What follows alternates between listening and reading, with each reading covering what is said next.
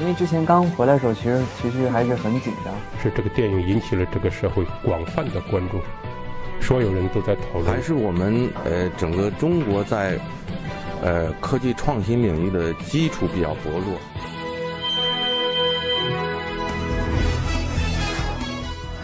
影响有影响力的人，中国新闻周刊。欢迎收听《中国新闻周刊》。本期我们要分享的文章：一个不搞笑的郭德纲。郭德纲的职业是为人们制造笑料，但在台下他并不爱说笑。他不参加饭局，愿意独处，一个人读正史、野史，有社交恐惧。外界并不知道，还有一个不搞笑的郭德纲存在于这世上。文章主笔周田。二零一八年一月十九日。晚上八点，《欢乐喜剧人》的录制现场，郭德纲的化妆间里挤满了人，热热闹闹。郭德纲裹着黑色羽绒服，弯着腰坐在黑色长沙发的中间，等待录制的时间里，郭德纲一分钟也没闲着，接受采访、谈工作，应人们的要求合影。晚餐是火锅，外卖已经送到，工作人员开始摆放食材。郭德纲算了一下，自己大约有五分钟的吃饭时间。节目录制结束。已经是夜里十二点多，郭德纲凌晨三点去睡觉，第二天上午十一点起床，这是他常态的作息时间，他不觉得有什么问题，差不多每天都这样，已经很规律了，理顺了就行。一月二十日下午三点多，郭德纲来到位于五环外的一家录音棚里，郭德纲将在这里为他自编自导的电影《祖宗十九代》录制宣传曲，一起参与歌曲录制的还有他的大儿子郭麒麟。以及他的徒弟岳云鹏和张云雷，民间闲散艺人一直是郭德纲的自我定位。大儿子郭麒麟认为那是父亲的自谦。二零一七年，郭德纲做了导演，他也是民间闲散导演，极少看电影，却拍了部电影《欢乐喜剧人》录制现场。郭德纲的化妆间墙面上贴着 “Happy Birthday” 的装饰。这几天无论在哪个节目，他们都现场给我推个蛋糕出来，我这糖尿病都要犯了。录制的前一天晚上，一月十八日是郭德纲四十五岁的生日，我终于成熟了。郭德纲叹了一口气说：“他坦言，如今过生日已没有什么特别的感悟。我打十八岁就这样，我也习惯了，我没有什么可感慨的。至于中年危机，他觉得自己也没有遇到。我的危机在十八九岁的时候闹了一回，过去就完了。此后的这些年，他持续着一种看透了、习惯了、无所谓的生活态度。”二十来岁的时候，郭德纲觉得身边的同龄人看着都像小孩，他自己像家长。现在和当年的同学在一起，他觉得大家好像换了身份。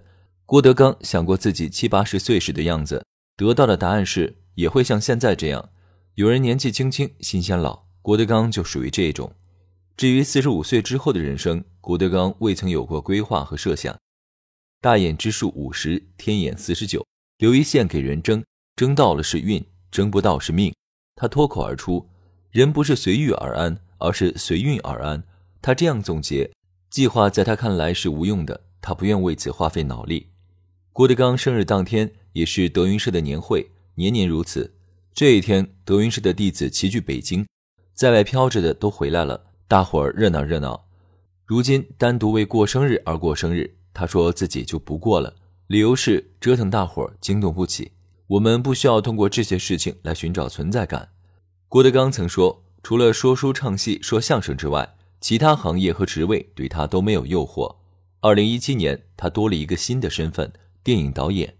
二零一八年大年初一上映的电影《祖宗十九代》是郭德纲首部自编自导的电影作品，在他看来，这是他真正意义上的第一部电影作品。过去这些年，郭德纲没少在大荧幕上出现，均是客串的身份。那些电影无一例外，全部被贴上了烂片的标签。对此，郭德纲并无异议。他很坦率，那些他参演的电影都是三五天的客串演出，进剧组前甚至没看过剧本，说是去拍电影了，但他自己清楚，其实是去交朋友的。郭德纲对中国新闻周刊坦言，拍摄《祖宗十九代》以前，他对电影的了解仅仅停留在表面。当你真正把它当做一个产品去做，进入里面才发现是一个不一样的领域。前期创作阶段，你是一个匠人，到了后期卖片子，你是一个商人。他说自己享受做匠人，至少可以自己讲一个故事。季节到了，玉米熟了，到了这个时候就该干这个事儿了。以前并没有把拍电影看得这么重，喜剧之外的其他故事类型，他说自己也有兴趣和底气去尝试。而这次选择喜剧是综合考虑的结果，也是让他最为踏实的选择。事实上，郭德纲极少看电影，没有时间，也没有兴趣。他最近一次走出家门看电影是2016年在冯小刚工作室看《我不是潘金莲》，再往前是2015年参加电影《老炮儿》的首映礼。他印象中自己已经多年没有进过电影院了。他印象中的电影院还停留在上世纪八十年代，他的学生时代，拿着学校发的电影票，一千五百人一起看一场电影。现在的电影院变成什么样子了？他甚至没有概念。对于电影，郭德纲说自己暂时没有野心。如果这个电影观众还是觉得是烂片，那看来确实是烂；如果不是，那以前你们确实是冤枉我了。电影终归不是他的主业，主业一直只会是相声。我就是孤独的活在这个世上。郭德纲的徒弟、喜剧明星岳云鹏是电影《祖宗十九代》的主演。对于岳云鹏而言，师傅找他拍戏不需要征求他的意见，只需要通知他即可。我其实不太想拍他的戏，压力太大了。在他面前，我没有一点光环。对于师傅郭德纲，岳云鹏信任也惧怕。这次拍摄《祖宗十九代》，刚进剧组时，岳云鹏觉得自己的状态不好，没有达到师傅的预期。郭德纲没说什么，也没发脾气，这让岳云鹏更有压力。他又去读了一遍剧本，他记得清楚。后来有一场戏拍完后，师傅拍着他的肩膀说：“不错，不错。”再到后来，他和演员吴秀波对戏，特别好，特别好。我这次用你，我很大胆，但我没想到你给了我一个不一样的小岳。师傅给了他这样的评价。对于这部电影，我全力以赴，问心无愧。需要我做什么，我做什么。师徒多年，在岳云鹏的印象里，师傅郭德纲对他的口头认可只有两次。二零一五年在北展演出，他是倒数第二个表演，师傅压轴。那次的演出是对传统作品的改编，岳云鹏自己对那次改编很满意。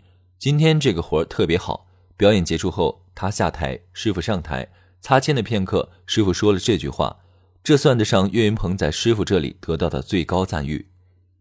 赞美极少，批评常有。前些年，师傅经常会当着一屋子人的面骂他，说一些难听的话。我也是男人，我也是有尊严的，你干嘛这样骂我？他也委屈，不过他愿意把这视为师傅对他的磨练。他说的都是对的，我只能那么想。近一两年，他和师傅同台的机会少了，不过在一起的时间更多了。一起录制综艺节目，一起拍电影，师徒之间不怎么交流。他不跟你聊，也聊不动。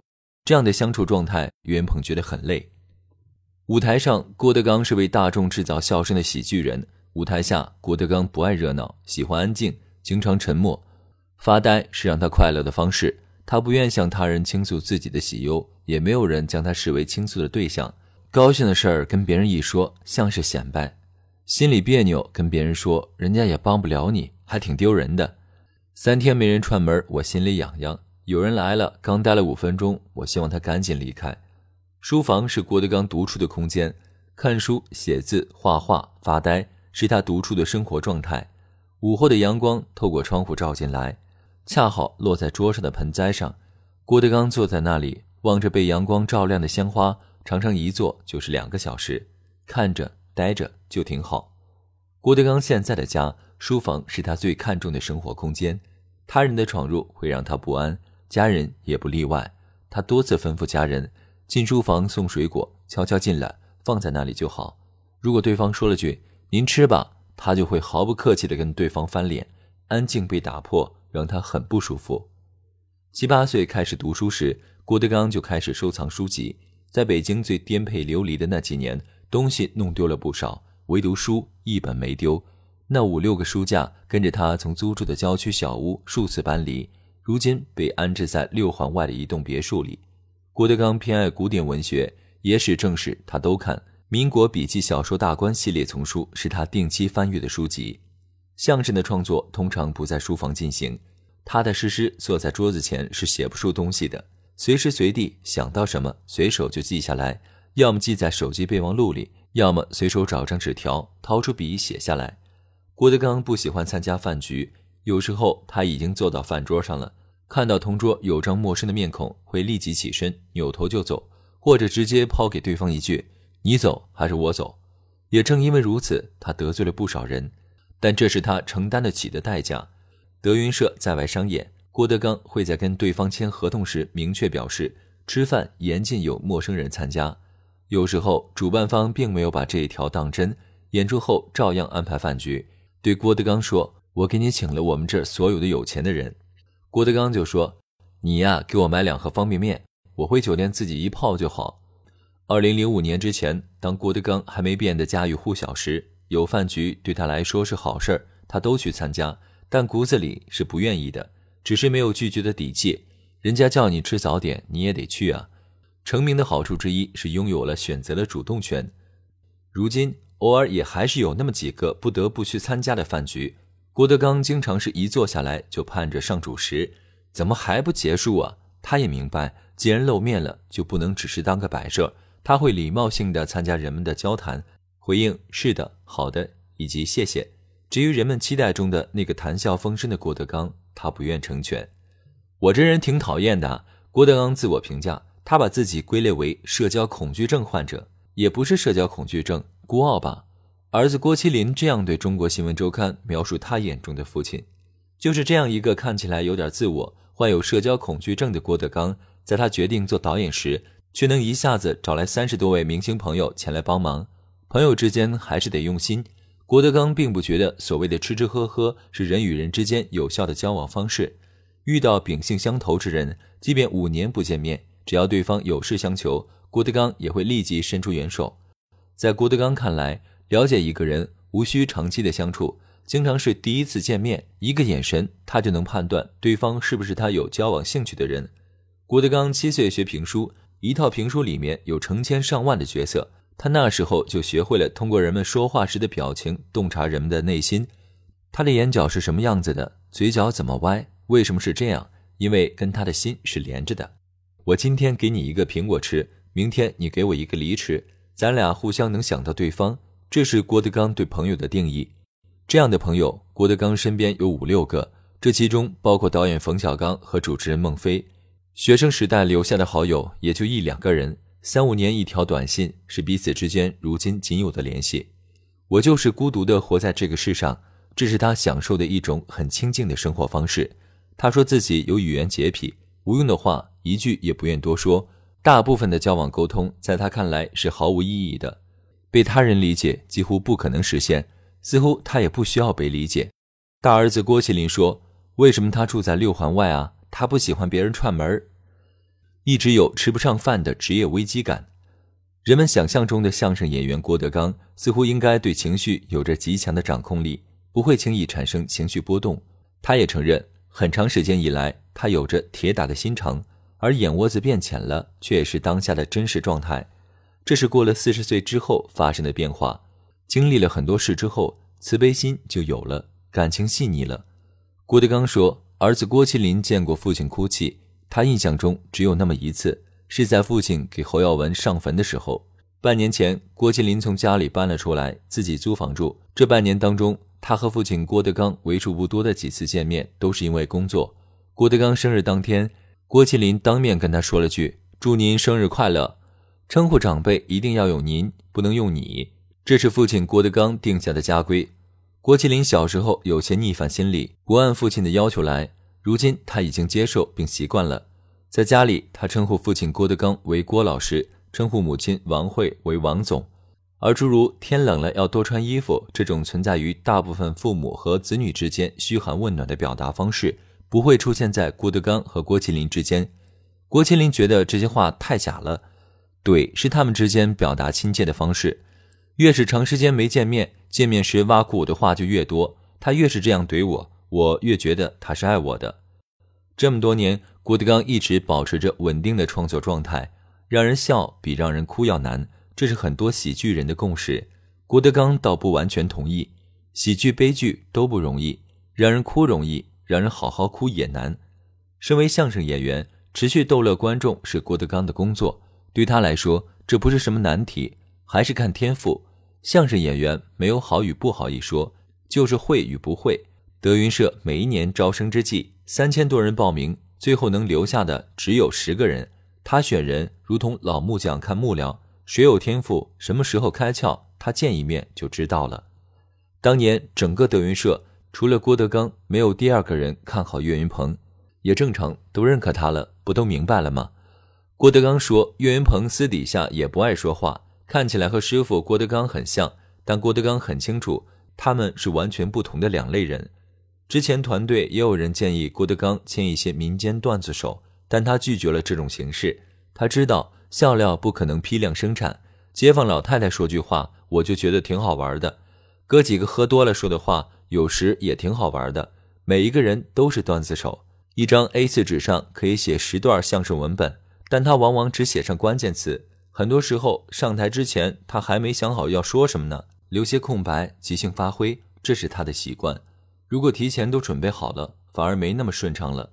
在家、在酒店没事的时候，躺在那儿自个儿说着玩，没有文本，张口即来，把相声视为俗文化。郭德纲并不赞同，应该说是接地气，是通俗，不是庸俗。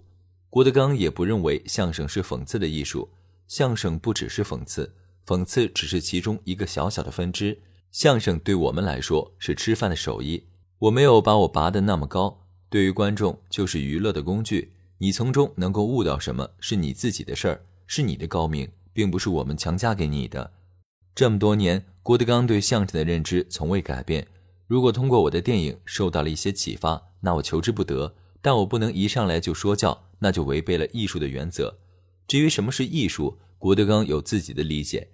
艺是演员的能耐，术是能把能耐卖出去。单有艺卖不出去叫诈骗，没有艺。那是商人，在他看来，义和术并不冲突，术并不妨碍义的纯粹，义的价值正是通过术来证明的。大儿子郭麒麟崇拜父亲郭德纲，是晚辈对行业领头羊的崇拜；徒弟岳云鹏一直视师傅郭德纲为自己的偶像，他的生活状态是你期待的，但一直没达到的。而郭德纲本人似乎一直有吃不上饭的职业危机感。郭德纲说：“人。”得正视自己。